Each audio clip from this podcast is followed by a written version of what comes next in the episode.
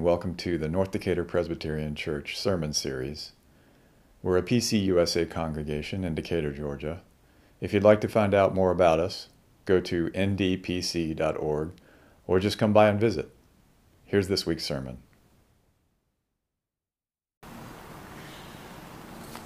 So, when I say the word ritual, what's the first thing you think of? What comes into your mind? Woody's doing this with his hands. Something that's repeated. Yeah, over, over, and over and over again. What else comes into your mind? You have to take your mask off and shout it. Lighting a candle. Uh huh. What else?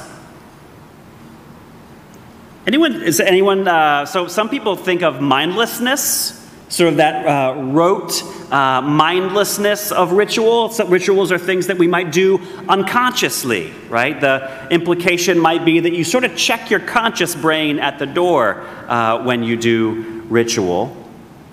Some people also think of, um, of cults, right? Uh, or of social control. That, um, that, that rituals are things that we do to kind of enact a sort of control or group think. We know that in history, Jason, let's show these pictures. There are history in history that rituals have been used uh, to control large groups of people. They're powerful in that way. The Nazis used ritual extraordinarily well. There are political rallies that continue to this day that, that exert this kind of group think, this kind of control over our lives. And if we're honest, the ritual that is uh, most uh, guilty of mindlessness and social control is this one, right? Right? So, who wants to be part of a brainless activity where the leaders of that activity are out to control you? Well, apparently you all do because you showed up here this morning. A lot of folks I know are, are, are, suspicious of ritual or they flat out reject rituals. I think it's part of this whole social trend towards spirituality without religion. People don't want to be part of religion because religion's rituals are designed to tell you what to think and what to feel. I get it, right? I get it.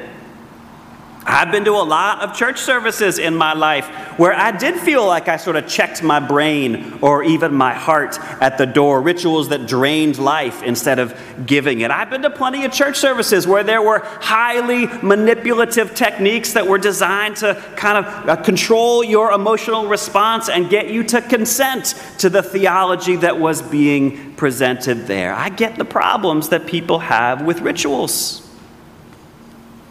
But I've never been willing to give up on ritual entirely. Tell you the truth, I'm kind of a ritual guy. I like rituals. I kind of identify with this priest that I read about in the newspaper. Priest, religious, but not really spiritual. This is actually from The Onion, so it's all tongue in cheek, right? But it's, it's all about how he, how he loves the rites and the rituals, but doesn't go in for any of the theological content. Part of me, and maybe part of you, is fascinated by ritual. Maybe some of you remember, probably all of you do remember, a church service that was particularly moving. Maybe it was a Christmas Eve service that you could call to mind in an instant. The memory of a dark space filled with hundreds of people lighting candles and the words, The light shines in the darkness, and the darkness does not overcome it. That's a powerful ritual. But many of my best ritual experiences have not happened in church. I grew up in central Ohio, which means that I grew up going to Ohio Stadium on football Saturdays. A hundred thousand human beings sitting in an oval that goes up stories into the sky, all of us wearing team colors, in this case, scarlet and gray, some of us with face paint on our faces, many people wearing necklaces made out of nuts. It's a crazy world, right? And before the gladiators come out for their ritual warfare, which is what all sports are, by the way, ritual warfare, the marching band comes out and takes the field. And we're going to start watching them. Jason, keep this on low because I wanted to set the scene for you, right? The band comes out in these black uniforms and they're marching in perfect unison. And soon it's clear they're making a word. They're not just marching, and the word is Ohio. That's us, right? It unifies us. And when it's almost all done, there's one guy left, a tuba player. See what happens next. Jason, turn this up loud. All right, there it is, and here he comes.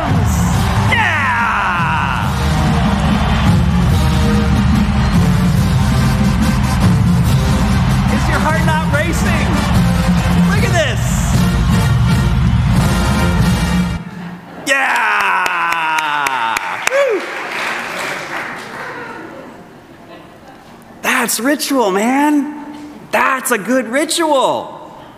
I bet out of that 100,000 people, there are just a few folks who say they don't trust ritual at all, who are losing their minds when the tuba player comes out to dot the I in Ohio.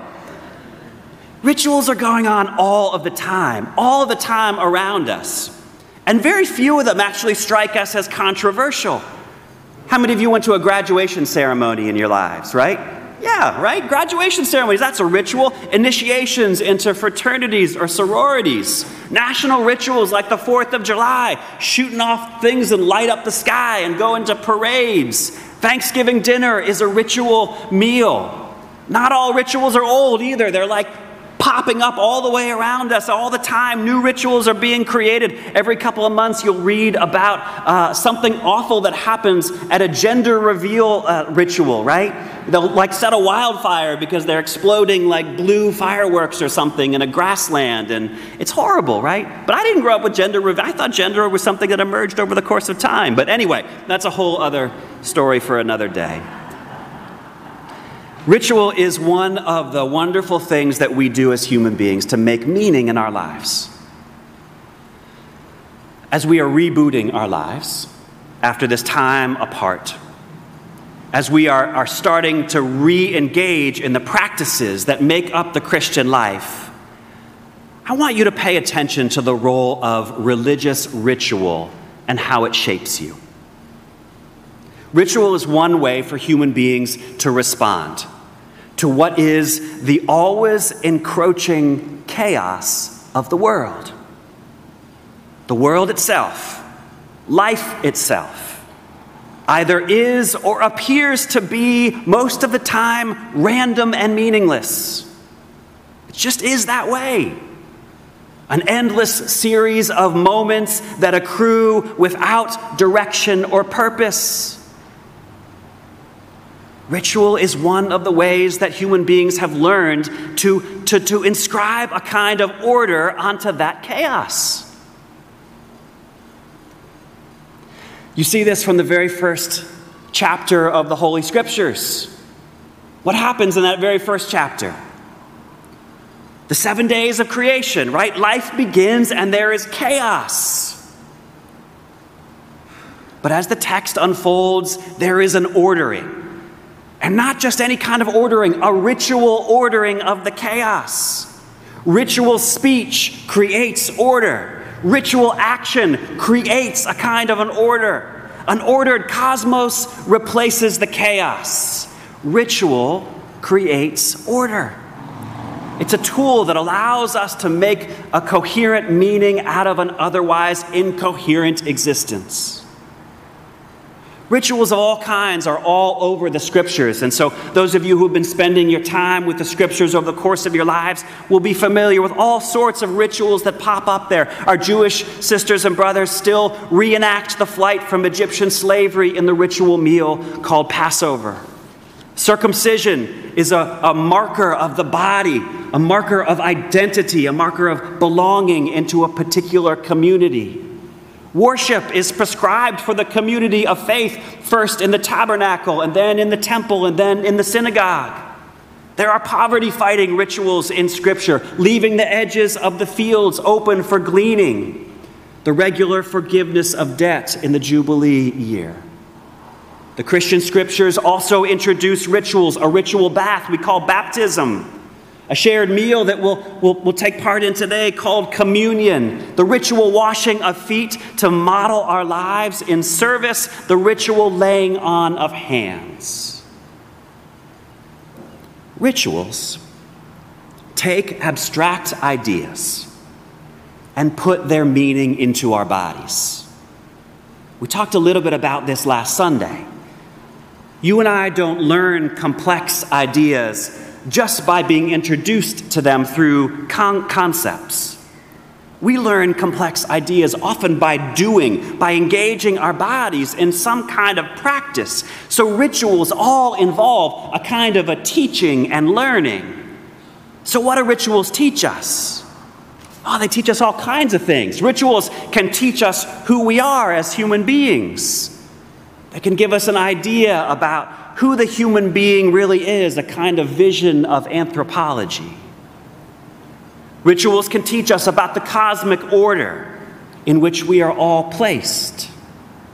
Rituals certainly try to teach us about our relationships with one another, how we are to interact with one another, what we mean to each other. Rituals can teach us about the direction of our life and what our life is given to us for. Rituals mark life's important passages the birth of a child, maturing from childhood into adolescence, into adulthood, getting married, and death. All of them we mark with ritual. Rituals can help us negotiate conflicts with one another. They can solidify our social bonds with each other. Rituals identify and convey to us what it is that we hold as sacred. Rituals do all of these things. Do you see what I mean by rituals create order? So you can tell by now that I'm a ritual guy, right? But I don't think any of us can live without ritual in our lives any more than we can live without other people. The question for me is not whether we engage in rituals, we all engage in them. The question that's important is what is the level of consciousness that we bring to the rituals that we do participate in? So I want you to notice what's going on in all of the ritual spaces that you encounter. What's happening? Open your eyes and look around and listen and see what's happening on the surface, but also beneath the surface. What's that ritual trying to teach you? So, what should you notice about rituals? Well, rituals are always talking about big things. So, here are a few things that I want you to look out for as you're engaging in rituals. Maybe it's a birthday party or a Fourth of July celebration or some other space. Even maybe bring the same attention to the church service. The first thing you should notice is what's it saying about time? What is time like in the ritual? We meet here at certain times, on the Sabbath day, in fact. The Sabbath day, drawn from that vision of the seven days of creation, the day of joy and rest in all that God has created. But ours is on Sunday because that's the day of resurrection. What's the shape of time in the rituals that you participate in? Are they linear? Is time circular? Is the ritual creating a time that is outside of regular time? How is the ritual playing with time? A second thing you should pay attention to is space. What's the space like in the ritual? Oftentimes, rituals will try to create space that uh, uh, are a microcosm of a larger ordering of political or cosmic space. Right? We worship in this space most of the time, right? Most religious communities worship in a building, but that doesn't mean that we think that God lives here. And yet, we do design the spaces in a particular way. There's an image on your screen of Canterbury Cathedral, and we have a cathedral of our own. It directs our eyes in certain directions, mostly up. And there are colors and shapes that all evoke something about the ordering of space. One of the things I don't like about our space, I'm going to go ahead and put it on the table, is that all these rows out there there's a lot of rows. You're all facing one direction. What does that say? Because a certain thing you should pay attention to in all rituals is what are the bodies doing in that space? How are they interacting with each other? Who's in the space, for one, and, and, and what kind of community gathers in that place, in that ritual? Who's welcome? Who's not welcome? Whose voice is heard? Mine. Whose voice is not heard? Yours. Which bodies have power in the space? Which bodies don't have power by virtue of your position in the space? And then what are people doing during the ritual? Every ritual is a kind of choreography, a kind of dance, a kind of performance. What are the bodies doing in the ritual activity? What are we enacting together? What are, are we trying to imagine about the human life and its direction and its possibility?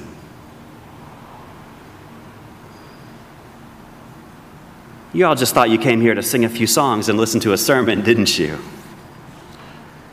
No, we're imagining the potentiality for human existence.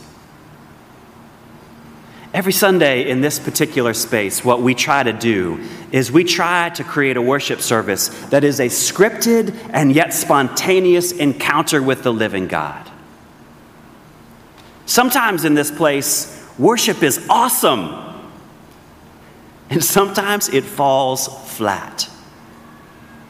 But every Sunday, we gather up the best tools of our ritual tradition prayers and songs and stories and meals and baths, and we mix them all together into a performance that imagines and enacts a world in which God's holiness is always breaking into ours.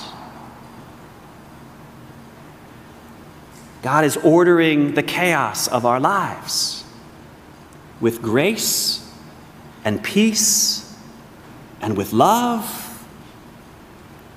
And so, in this space, we take those abstract concepts grace and peace and love and mercy and justice and hope and we try to find ways for the ritual to put these things in our bodies.